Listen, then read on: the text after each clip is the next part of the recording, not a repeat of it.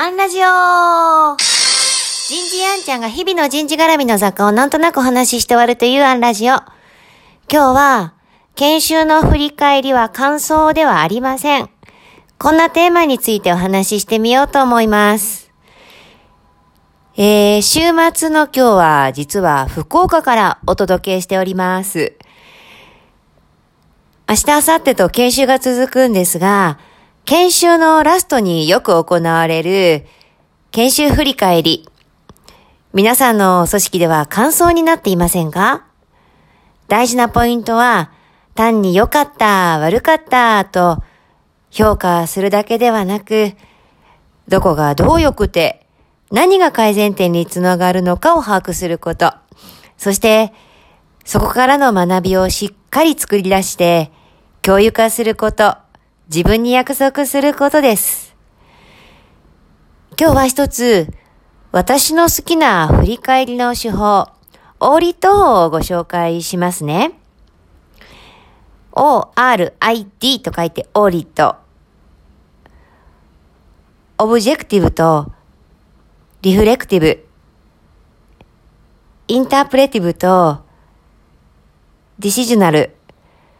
この頭文字を取っているんですが、4段階で自分に質問をしていきます。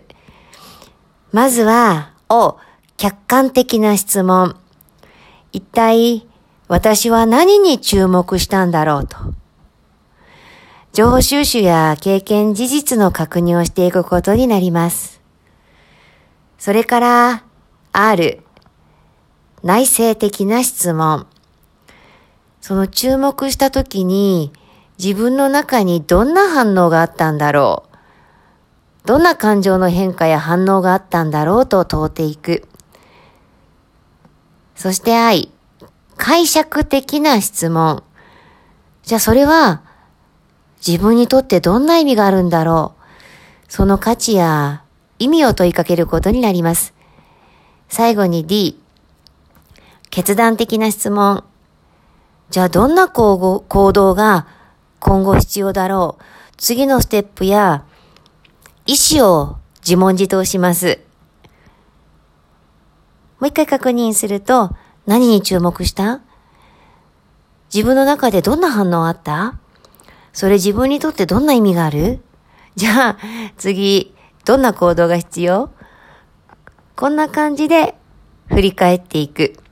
まあ、もちろん、振り返りには AAR 法とか KPT 法とかフレームワークはいくつかあるんですけれども、共通して大切なことは、研修のプロセスの中で出てきた感情に焦点をしっかり当てること。